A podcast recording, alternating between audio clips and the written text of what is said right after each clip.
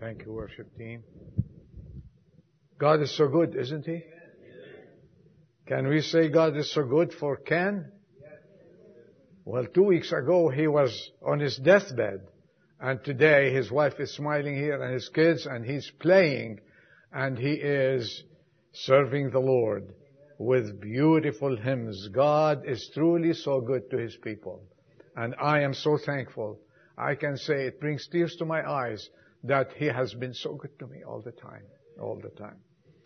Um, our apologies on behalf of the elders of this church, to our congregation and our uh, visitors that uh, we had a leak there and uh, we had a little bit of rearrangement done in the sanctuary. But next week, when you come, you're going to see it all properly nice and clean and wonderful and uh, etc. So we are with this. Let us open our Bibles to the book of Acts. Book of Acts and chapter 17. Book of Acts, chapter 17. We have a great subject ahead of us. So pray for me so I can be a blessing to you this morning. And this is my prayers so I can be a blessing to each and everyone here. Verses 1. This is when Paul and Silas left Philippi you know, they were beaten, they were put in jail, and they were bleeding. They, uh, the jailer got saved. He took care of them. He uh, attended to attended to his to their wounds, and they're on their way again. Where to? Let's go to Thessalonica. They went down a little bit and visited Thessalonica. Chapter 17, let's take it from verse 1. Now when they had traveled through Amphipolis and Apollonia, they came to Thessalonica, where there was a synagogue of the Jews. And according to Paul's custom, he went to them and uh, for three Sabbaths see, see, uh, reasoned with them from the scriptures, explaining and giving evidence that the Christ had to suffer and rise again from the dead, saying, this Jesus whom I am proclaiming to you is the Christ. And some of them were persuaded, persuaded and joined Paul and Silas along with a great multitude of the God-fearing Greeks and a number of the leading women. But the Jews becoming jealous and taking along some wicked men from the marketplace formed a mob and set the city in an uproar and coming upon the house of Jason they were seeking to bring them out to the people. And when they did not find them, they began dragging Jason. Jason, we're not going to drag you to jail. But it's a, it's a biblical name. They, they're dragging Jason and some brethren before the city authorities shouting, these men have turned the world upside down. These men turned the world upside down. While I was reading this, I was thinking of what's happening nowadays in the world and in our country. These two disciples were beaten up, bleeding, they did not say after they let them out, now we're going to go home and see what we can do and rest and we cannot take it anymore. This is so much to take. No. They continued. They went to another city to preach the gospel. I said, what kept them going? What kept them going? They had a determination. But you know, the word commitment came to me. I said, they were committed. They were committed to the Lord Jesus Christ. I want to talk about this for about 20, 25 minutes about this. This is the reputation of those Christians they had in Thessalonica. What is the reputation? Beware, these people turned the world upside down. They turned our world upside down. I said, what is that? When these little people, they are not known. They have no title whatsoever. A couple of Christian men, they were afraid of them and they chased them. Even they had to catch another guy who was a friend of them, Jason, and they wanted to beat him up again. But you know why? Why they got scared of them? Because the face of the Lord Jesus Christ was in their face. People looked at them and they said, they are with Jesus. And then they were afraid of them to change their lives. Today Christians around the world are facing a fierce wave of persecution. Do you agree with me on that? Christians are persecuted. Women are being killed in the, some areas in, in Syria. And pregnant women, pregnant women have been, have been slaughtered. Children have been slaughtered. And uh, I read two weeks ago about two uh, newly wed, a man and his wife in Pakistan, in the Punjab area because they were Christians and the, the young lady, she was 24 years old and pregnant and they, they came, the Muslims came and took her in and they said, oh no, you are working against Islam and they took them. First, they broke their legs. Secondly, they tied them and high and they dropped them in fire and they burnt them alive. You know, I could not take it. I couldn't. I was so, so mad maybe. So vexed in my spirit about Christians being treated like this. And here we are. Don't you think they were asked, this couple, well, give up. Give up Christ and you'll be fine. Go back to the Islamic religion and you'll be fine. And I'm sure they said, no, we will not. We are determined. We are committed. I wonder if one day, and God forbid, we have to face such a tragic situation Will we stand for the Lord Jesus Christ? Will we say, I'm committed? Will we say, I'm determined to die for the Lord Jesus Christ? And recently, today I just opened, I always check the internet in the morning. Open. They just, they just beheaded another one of us. An American was beheaded this morning. Maybe you didn't read it yet. What's happening? This is a fierce, fierce against even nominal Christians. Let alone the true children, children of God. And then I thought, I said, are we truly committed? Folks, church, with those who are listening, are we truly committed to the Lord Jesus Christ? And I checked and I went past Webster. I said, I want to tell the church about commitment. And I want to make a call for a commitment. Not that, that you're not committed. I have respect to our church members.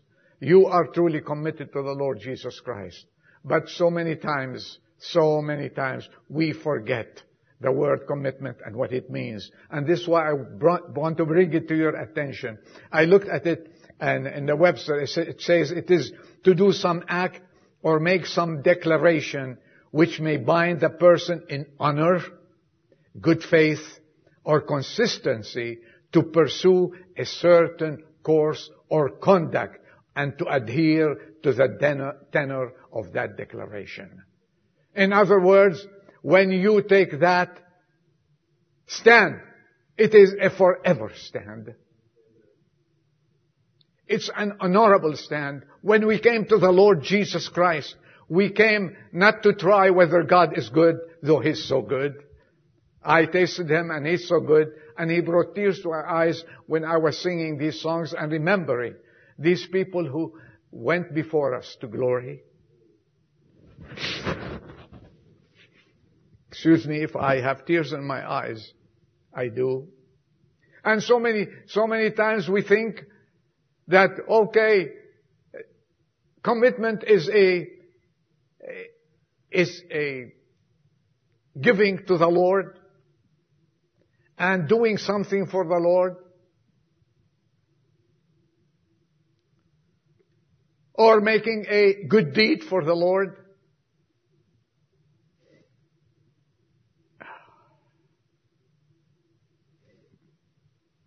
Or giving a contribution to the Lord. And I'm not talking about money. You can contribute in any which way you want.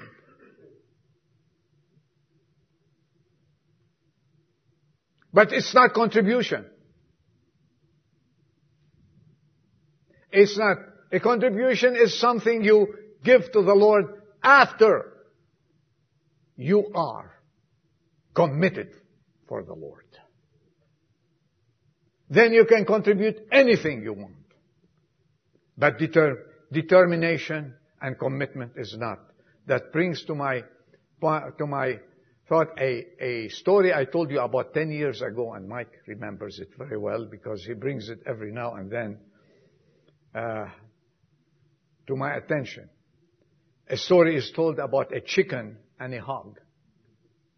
Hog is a hog. They were walking past a church building one day when they noticed the Sunday morning sermon posted on the outside bulletin board, helping the poor. They walked ways when the chicken suddenly came across with a suggestion. He said, say, Brother Hog, why don't we give all the poor people a nice breakfast of ham and eggs? The hog thought a moment and replied, That's all right for you to say because for you it is only a contribution. But for me, it's a total commitment. Do you get it?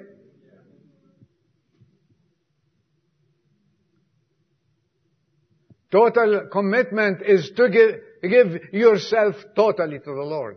The hog says, hey, I need to die in order to eat the bacon. But the chicken had no problem. We lay an egg and tomorrow, tomorrow they'll have another egg. Now, this is, there is a big, very big difference. And we are, we are asked by the Lord to be committed before we contribute. Contribution is good. Commitment comes before. The Lord succeeded in His mission because he was committed. Can you imagine with me carrying the cross and going up that hill toward Golgotha while he was bleeding, while he was beat up complete, completely because he took the form of a man and he was so tired and uh, along mid, midway up that hill, which I walked, okay, midway there, well, forget it. They don't deserve it. Look at them. They're beating me up. They're, they're laughing. They're mocking. They're scourging me. I quit. If he did that, what would have happened to me? What would have happened to us? But he was committed. He was committed unto death. He took the form of a servant unto death. He said, no, I am going to go and finish the work. Commitment is finishing the work. Commitment is going all the way. Commitment is a commitment you do in your heart first. You execute it in your life regardless of what happens. And this is why he went there. And he died for you and for me because he was committed. And you, members of this church, please, I ask you while sitting there and listening to me, while he committed himself to that awful death on the cross of Calvary, and we, he said, finally it is finished. Can you say sitting at your seat, Lord Jesus, I commit my life to you until I see you or until death. Can you say that? And if there's someone who is not saved, can you say, Lord, you have committed your life for me and you died for me to save me from sin. I here, sitting before you, I commit my life to you. I give it to you. From now on, you can count me amongst your children. And that's commitment. And I'm going to call first a word, a couple of words for you. You know what? Christian commitment calls for desertion. Wait a minute, Adon, you want us to be deserters? You know what happens to deserters? You know what happens in the, in the army if someone deserts, this is death. Yes, I'm calling for deserters today. Commitment requires the desertion of worldliness. We are not supposed, when we are committed, to be borderline Christians. In other words, sitting on the fence, one foot in the world and one foot for Christ. We're not supposed to be that. We have left the world. We have said goodbye world, goodbye. We have taken a stand with Jesus Christ and we have committed ourselves and this is commitment to desert the world. Leave the world and forget it. Paul in writing to, uh, to Titus, his true child in the faith, he tells him, for the grace of God, if Ed would like to, it's uh, 2 Timothy 11 and 12. For the grace of God has appeared through Jesus Christ, bringing salvation to all, to all men. And listen to this, instructing us, those people who have committed their life to Jesus Christ, instructed us to deny ungodliness, to desert ungodliness. What is ungodly? Something against God, right? To stand against God. If you're not with God, you're against God. Deny ungodliness. Today, people all around us are against God. Desert that. Desert the friends who are there. You call them friends. And you think they are friends. They're ungodly. I call you to desert them and worldly desires and to live sensibly, righteously and godly in this present age. This is the word of God. And as I said before, if we preach any other word, let us be anathema, accursed. We do not preach any other thing from this, behind this pulpit, except the word of God. And praise be His name. Worldliness is loving this world. And this world, what happened? Let me ask you, was this world friendly to Jesus Christ? Did he welcome, did this world welcome him? Even his own people, he says, he came to his own people, to his very own people, the Jews, he said. He came to them, and his own people denied him. They knew him not. But to those who have accepted Him, to them He gave the power to become the children of God. Praise God for every committed Christian in this audience today and around the world. Thank you for your commitment. But God wants us to be more committed, especially what's happening around us. And what's happening every day. John warns us, Apostle John, in 1 John chapter 2 and verse 15. It'll be up there. 1 John 2.15. Do not love this world. Does he stop there? No. And do not nor the things in the world. If anyone loves the world, the love of God or the Father is not in him. Worldliness is ungodliness. Worldliness is against God and God's people. Let us be careful. Let us be careful about, about having friends in the world. And you have to give in to them and say, so I have talked to so many. We have to be with them in order to win them. Does it mean I have to go to a bar to win unfriendly people? Ungodly people? No, this is not my place there. I win them in my workplace by them seeing me how I act and behave and live on a daily basis. And if you have the opportunity, and the opportunity is always there to open your mouth and give your testimony what Jesus Christ has done for you and in your life. That's commitment. Worldliness makes God an enemy. I don't have to tell you about Hollywood. I don't have to tell you about uh, about the the what they are producing nowadays. The sitcoms they call them, the comedies they have every week. You cannot watch one. If you watch, a, say, if you watch a commercial now about a car, you know what they ha- what they show you in order to tell you about the car. All kinds. I don't like to mention them from behind. All kinds of horrible situations. They want to promote a hamburger now. They show you a woman eating a hamburger with all kinds of, uh, she's half naked there. This is what the world is offering.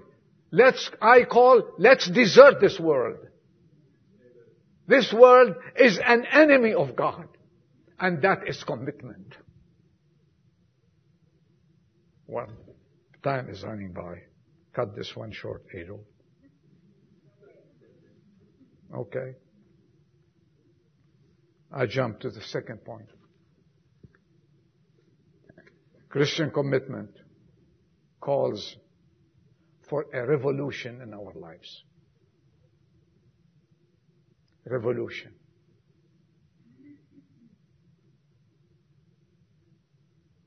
And to have this revolution, you have to be thoroughly committed to Jesus Christ. If I may ask, this question. What is your personal strategy in obeying the command of Jesus Christ? I have a few questions. Think of them. What do you plan to do with your life in relationship to His will? What is the priority in your life? What claims your attention in this life? What motivates you? I don't have to elaborate on these things. I want to leave them with you so when you go home, you think about these things. What motivates me? What thrills your lives with excitement?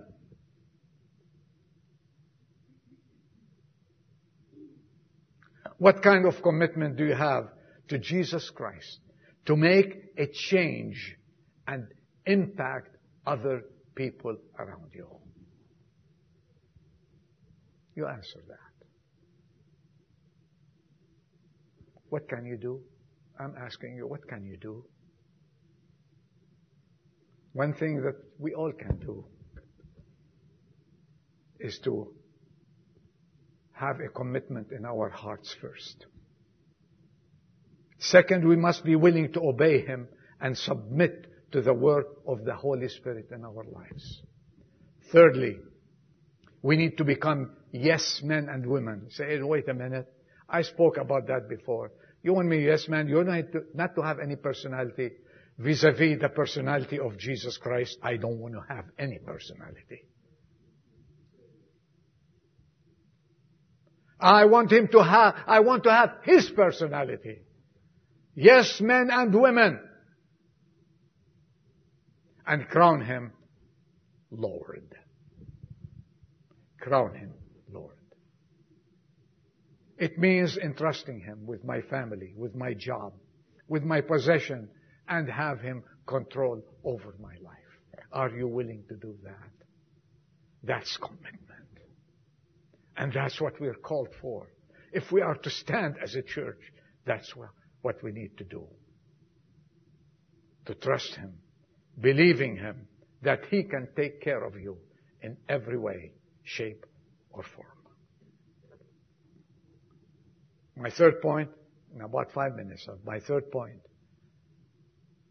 Christian commitment calls for a total devotion. It is the foundation of our Christian life, our Christian being.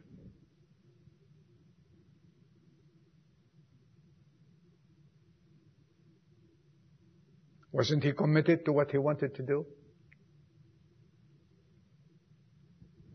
Can we make this to our lives? Lord, I want to emulate you.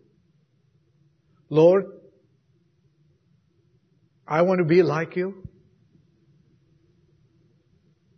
Then, and then only we can have a total devoted life. And commitment in this area is an absolute necessity. It's way, it becomes a way of life. You become a sold out person for the Lord Jesus Christ. And this is what I'm calling for this afternoon.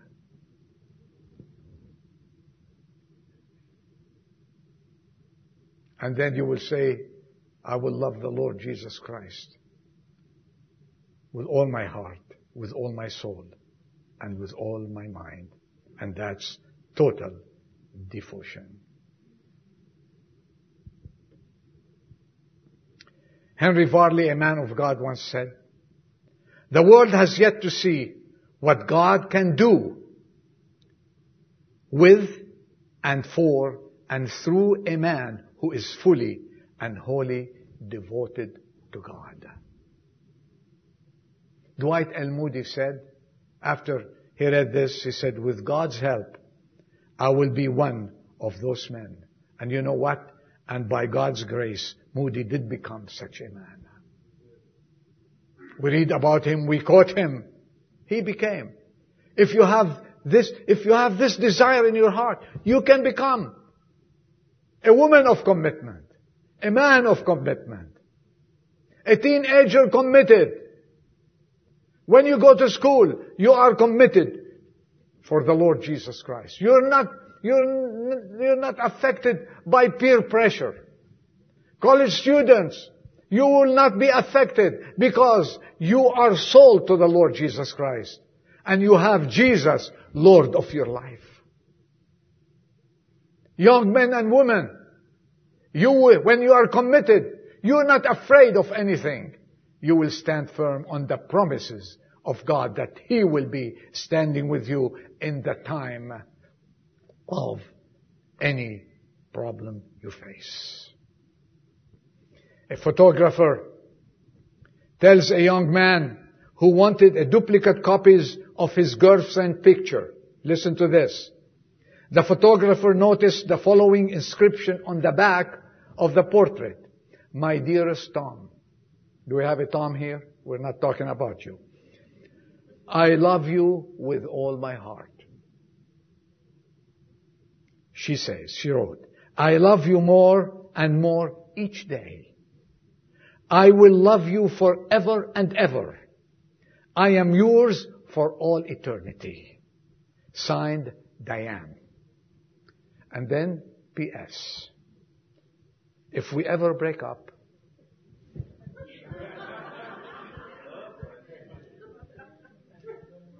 if we ever break up, Ginny, okay, I want this picture back. Where is the commitment and devotion? Send it back. This is not devotion.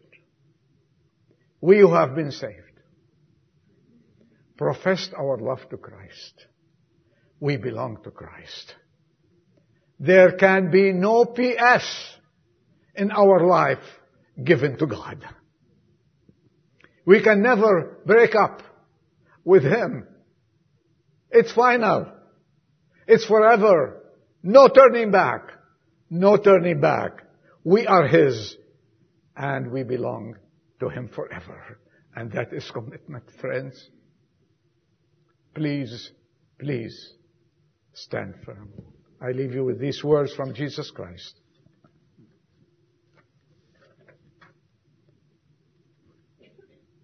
You want to turn this word upside down? Let us hear what the Lord wants us to do in one verse. Luke 9:23.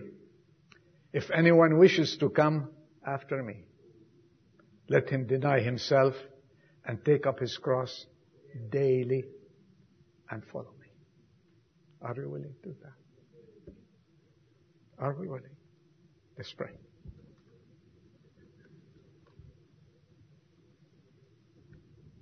I'm not going to ask you to raise your hand. I'm not going to ask you to say, yes, I take a commitment. I'm going to ask you to just examine your heart, examine your stand, examine what you do when you go to work, when you go to school, when you go to college, if there are any today. And I would like to ask you to say, Lord, am I truly committed to you? Change me. I would like to be committed. As I pray, you pray your prayers. That needed prayer in your life. You pray it. And when we leave, may the Lord leave us, all of us, as truly committed to the Lord Jesus Christ. Lord, we thank you for allowing us to meditate on your word and have this 25 minutes together to tell you what's on our hearts and how would like to live a better life for you. Take us all, use us, mold us and make us all to be like you.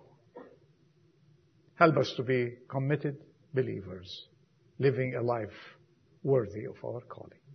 Bless each and every family, each and every person here, and help us in this church to be a light to this world. And to your name we give the glory and praise and honor forever and ever. Amen. The meeting is over. Christians, go live life the way He wants you to live it. And may God bless you.